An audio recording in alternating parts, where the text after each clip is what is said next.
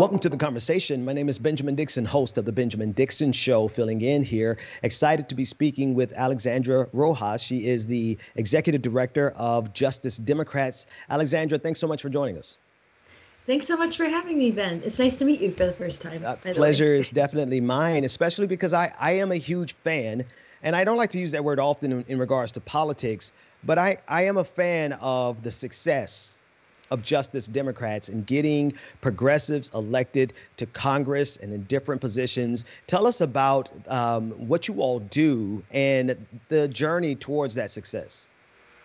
Yeah, absolutely. Thank you again for, for having me on, and just want to say thank you really quickly to all of the T Y T supporters that have been fans from Justice for, of Justice Democrats from the very beginning, because all of the victories that we've seen from Marie Newman to Cori Bush to Jamal Bowman Uh, have been because of them and people believing in us when uh, so many would not. So just just to say that. And I mean, what what we're doing is is really recruiting the next generation of leadership to enter Congress at a time where our country desperately needs it. And obviously, we didn't get involved uh, uh, when the you know once the pandemic started, but it has really crystallized how important Um, all of the work that we're doing is right right now. And we can see, um, you know, through the work of uh, electoral politics and also merging this sort of social movement aspect of, of, you know, to our strategy has been really successful in making sure that cycle after cycle, at least for the past two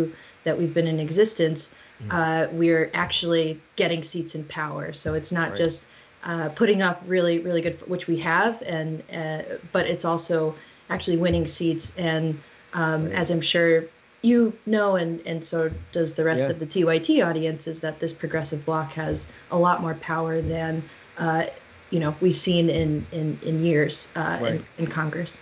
You know, and that and that kind of speaks to the climate of everything that's happening now, the squad, the vote for uh, Nancy Pelosi and the uh, fraud squad, all these different type of arguments that are going on now. Would you speak on not necessarily any of the, that uh, context, but speak on the progressiveness and the background checking and the connectivity that you have? So three things, like you guys know who you, you vet these people, right?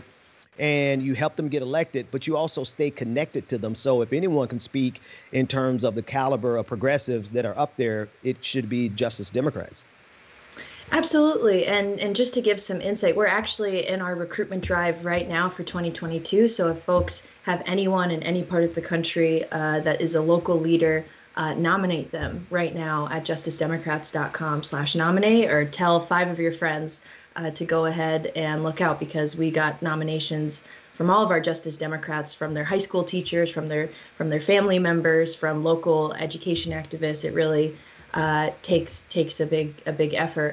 Um, and I mean, I guess the the thing I would I would say, and, and what we try to do, is be really humble with each of these victories that that we do have, because there is so much to learn from these victories. There's so much to learn from these losses. And this is the first time, at least, you know, as a young twenty-five year old head of a grassroots organization, and watching folks like Cori Bush, folks like Alexandria Ocasio-Cortez uh, and Jamal Bowman enter Congress, whereas previously we had to convince them uh, that this was even worth it, because right. they were concerned about whether or not they could afford uh, to run, what they was going to do to their families and all of the uh, obstacles that they're facing right now as they just got sworn in Uh, the other day. And so our approach has been to uh, continue to build relationships as a new player sort of on the Hill, uh, where we've really looked at it as, now we've proven ourselves. We we we actually have a theory of change uh, that that works and has built a lot of power. And now it's getting to to know sort of the institution yeah. on the inside, and working with a lot of these new members that are figuring it out for themselves. Um, and, and a lot of this is not you know, a, a month-long process, a year-long process. It it takes years, right? It's it's chess, not checkers. Uh, and so that's sort of the, the work that we're doing right now. And I think as progressives, in, in our name, right, we have to actually deliver. We have to create progress. Yeah. And so what we're focused on is delivering immediate, tangible, visible results uh, to to address COVID, because if we don't, right, we have eighty percent of small businesses that are going to go out. We've got people that will literally be evicted and are not yeah. sure what, what's going to happen with their rent. You know, you, you know the yeah. the whole deal. We've got two thousand dollar checks that we could be giving to Americans right now, depending on how, how Georgia goes today.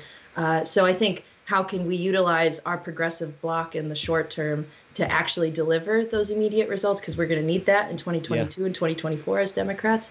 And then in the long term, like, how can we, Uh, when when we're not as in power as we'd like to be, how can we expand the social safety net? How can we expand Medicaid, especially in the middle of a pandemic, to make sure that we're sort of constantly building um, yeah. in, in these stimulus packages and obviously in future legislation? Wow. Um, there's a lot there, and there's a lot that has to be discussed. I want to hone in on one thing that you mentioned in terms of institutional power. Um, would you speak to the growth in institutional power for the left, for progressives, in terms of actually getting what is necessary in order to implement the change, and how Justice Democrats play a, plays a role in that? It's it's so in- interesting as as I've sort of see, I logged on for the first time in a little while because I've been focused on uh, some of the work that we have to yeah. do offline. Yeah, um, but I mean, it's, you know, institutional left is is sort of a funny term because.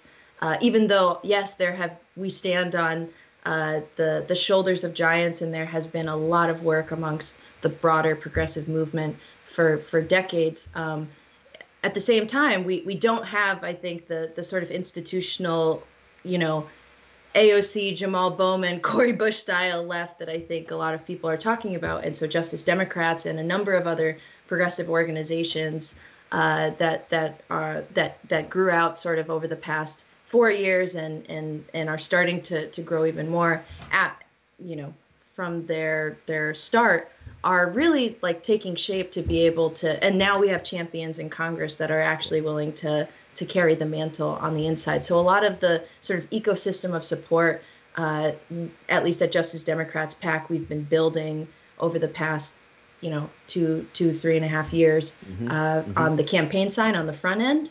That takes a lot of work, and, and we've we've gotten really good at that. And now we're focusing, at least as an organization, I know that obviously with new members, right, they're focused on really building out that the same sort of ecosystem of support or institutional uh, infrastructure building that we need on the Hill. And, mm. you know, it, right. it's these types of things when you're going up against, you know, a forty year plus institution like the Democratic Party are are going to take time, but we have to be intentional. We have to be disciplined about how we build those out. Absolutely. Absolutely. So uh, one final question in terms of that institutional power, and it's specifically what Justice Democrat does. Um, can you speak to the concerns that people may have in terms of primarying uh, existing Democrats and the institutional power that you uh, that Justice Democrats has to do that, but also the prerogative to do that? Yeah, I mean, I think the the I, I clearly don't have a, a big concern, but I think where other folks' concerns lie, or I think my our primary concern is the fact that, you know, seventy percent of elections in this country aren't even contested. It's only the general. And so the idea of living in a democracy where we do have a debate of a robust debate of ideas, where we have the choice to pick multiple candidates in an elections, that's where, uh, you know, our process is, is primaries is, is where that's supposed to happen mm. is one thing. I think also, um, you know, it, it, it is, you could argue if, if you're sort of in the more moderate or centrist wing that you build a lot of institutional knowledge being on the inside as an incumbent. Uh, you want to be in there to represent your constituents and do a good job for a long time. Uh, the, the institution itself rewards you for that, but it doesn't reward the American people when you have politicians in there for, for decades. And so our sort of concern there is, is again, democracy and, and actually having a robust debate about the future of what this country and what this party should should look like, mm-hmm. um, and be able to, uh, you know, de- debate that in a more open setting, because no incumbent, no politician, regardless of party, should be beholden to their seat. Um, mm-hmm. We should have a democracy where uh, it, it's it's more regularly practiced. So I think, uh, and the last point that I'll end on in terms of the utility to our movement, I think it's one of the biggest tools in our toolbox in terms of actually making uh, a competitive go at the establishment, whether it's Democratic or Republican, to be able to show that we actually are are willing to to to build power. And if you're not going to I wouldn't say necessarily fall in line, but if you're not going to be urgent in, in your seat, if you're not going to be responsive to uh, the movements of our time, and especially young people uh, and the base of the Democratic Party that's increasingly black, brown, uh, and young, then you need to to step aside, and we're going to engage in, you know, the tools of our democracy through primaries. Mm. Awesome. Alexandra Rojas, Executive Director of Justice Democrats, thank you so much for joining us today. Thank you.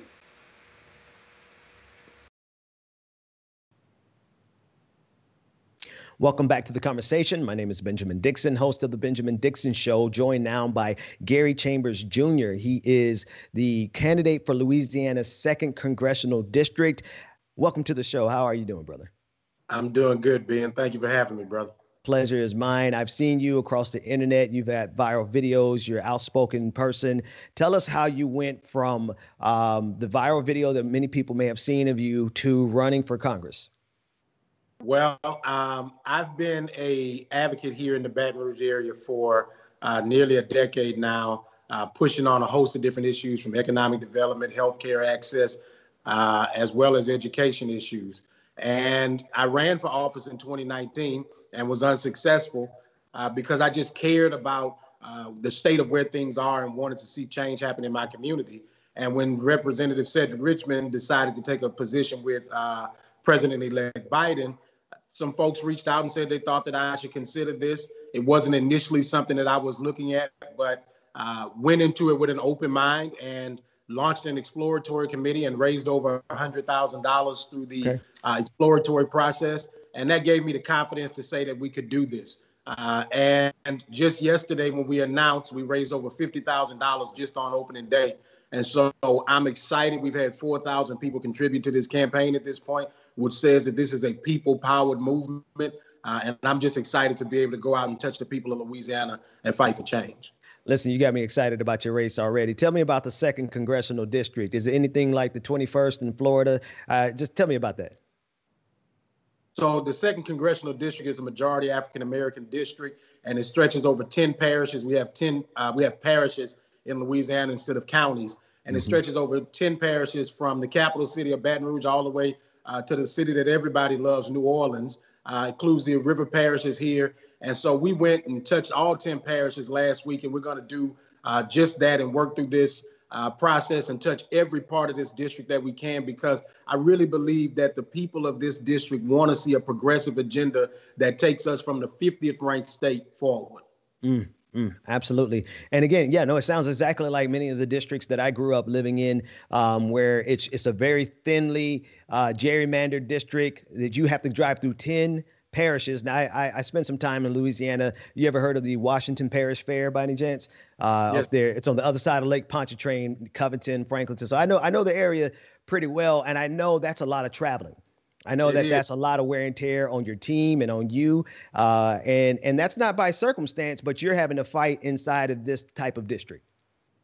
That's a fact, man. You know, we, we literally had that conversation when we were driving uh, to Saint Charles Parish. We were like, you know, they literally just put this in here, right? Um, and it, it speaks to the systemic issues that we know exist in this government, right? The inequities that exist that, that though black people make up thirty-four percent of the state of Louisiana, we only have one black congressman for our state. Um, and that's telling, right? It's intentional, it's deliberate. And that's why we got to go to Washington to fight, so that we can fight for the rights of people to have fair voting practices, to have fair districts drawn so that they can be represented equitably. Mm.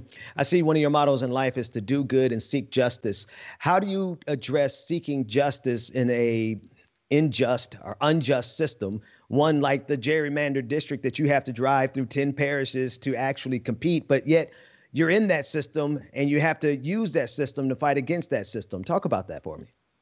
So for me, it, that's the process, right? Whether we like it or not, it is the process. And if you're going to be an advocate, your advocacy has to turn into policy at some point and change that that impacts the lives of people. Um, and so I'm going to sit down and talk to people from every part of the party uh, and every other party, right? Because I just believe that if you have a data-driven conversation with people and you talk about the fact that Louisiana ranks fifty in the nation, we rank number fifty in crime, number forty-nine in opportunity. And mm. if we don't figure out how to increase the opportunities, we'll never decrease the crime and our state will never be as prosperous as it could be. And so I want to talk to people from every persuasion uh, in Louisiana and outside of Louisiana as we go uh, to Congress about how do we fix things in places that we clearly recognize things are broken. And you can talk Republican policies all you want. My state is ran by Republican, a Republican legislature in the Senate and the House. And so what that tells me is that those policies aren't working. And when I go to Washington, I'm going to tell Republicans to their face, your policies don't work for the people in my state. And so mm. you can't justify uh, that we go down that road. If I live in a state ran by Republicans, that happens to rank fifty in the nation. Mm. Mm, that's powerful. Now, t- talk to me about like you personally and and and your motivations, and because, you know, when you get to a certain level and you're running this campaign, you know, you're participating in a system that some people are going to look at you and think, oh, oh, you shouldn't even be running for office. But but you're running and you're fighting and you have you have a drive to seek for love and justice and do good. What is your motivation? Well, I've got a ten year eleven year old daughter. Uh, she just turned eleven. Uh, I've got an eleven year old daughter named Zoe that I fight for every day. Uh, I've got family and friends that I fight for and the communities that I love, right? I grew up in uh, a majority Black community. I grew up in schools where uh, that were, for me, good schools. I remember my teachers who uh, spent time with us and and and poured into our lives. And I'm fighting for working class people like that, right? That that are a part of the system, that recognize that they deserve to live in communities that have grocery stores, that they deserve to live in communities uh, that have high quality of life and good jobs, right? I'm fighting because I come from these communities and understand what it was and the potential that we had that has not been reached because the government has just been inequitable when it deals with us. And so uh, I talk about do good and seek justice. That really comes from Isaiah one and seventeen, do good, seek justice, help the widow, the orphan, and the oppressed. And so too long we have allowed conservatives to own the narrative of faith. Um, I'm a man of faith who believes that my faith leads me uh, to do good and seek justice for all people. But you know, I knew that already, right? Like we we never compared notes before, but I already knew, right? We yes. have that common language, and, and it speaks to our ability to see the problem common, a common problem, and to have a similar solution with a similar inspiration. We have that common bond. How do you develop that bond with other people who aren't from our same kind of district? I think you just got to be willing to sit down and talk to people. You know, the, the realities are, while uh, there's so much partisan bickering back and forth, these are just regular people at the end of the day. Mm. Uh, I've talked to Republicans here in Baton Rouge who've helped us uh, fight to keep the zoo in North Baton Rouge, where on other issues, we we completely disagree. And wow. so we've got to be willing to sit down and have conversations with people. And some things we're going to disagree on and some things we're going to be able to work together on, but we've got to be willing to have a conversation. Mm. Mm. And, and in that conversation, there has to be uh, two actors who are going to a- engage in good faith. Do you find that you can find people across the aisle who will engage in good faith with you? I think not everyone will, but but I'm an optimistic person, right? Uh, and so I step into things and look at the glass as half full rather than half empty, not naive to understanding where we are and what we're dealing with and the partisan politics that exist in our country, but hopeful and optimistic enough that there'll be some people in this in, in the Congress that are willing to have a conversation. Mm. And if they're not, then, you know, I'm about fighting for my people. Period. Right. Period. Point blank. You know, tell everyone how they can get up with you, support your campaign, and if they want to volunteer, where should they go? They can go to chambers for congress dot com. Uh, and you can sign up to volunteer. You can donate. Uh, we're going to be rolling out our platform in the next few weeks. We are aggressively going after this. We got eleven weeks to Election Day. This is a very short uh, runway, but I'm excited about it. And anybody who wants to support can go to chambers for change dot com, chambers for congress dot com uh, to to volunteer or donate. Yeah. When you get there, would you could do you consider yourself like Uh, a potential squad member? Not that not, not that names matter, but sometimes you got to clan up. Sometimes you got to, you know, you got to squad up. I am I am a fan of the squad. That's what I'll say. And if they would have, I would be uh, more than welcome to join them in fighting for the people. Well, I tell you what, we're going to do what we can to at least get your voice heard as much as we can. I think it's an important voice, and I appreciate you joining us. Gary Chambers Junior, who is running for the second Congressional District. That race is in, uh, wait a minute, I mean, you said eleven, eleven weeks. That's right around the corner. It's in March. We it's got in a March. Short window. How many people are in the, I know we, we were getting ready to get out of here, but is the, is the field really deep right now? How many people are in the race? There are three or four declared candidates uh, other than us, and, and I'm excited to be able to have the opportunity to discuss the issues with them. And why do you stand out above them? I'm not a career politician. I'm a man of the people. That's what I'm talking about, and we can guarantee. I I I feel that. I feel that coming through this Al Gore's internet. Thanks again, Gary Chambers Junior We appreciate uh, what you're doing there, and best of luck on your race. Thank you, brother. Take care.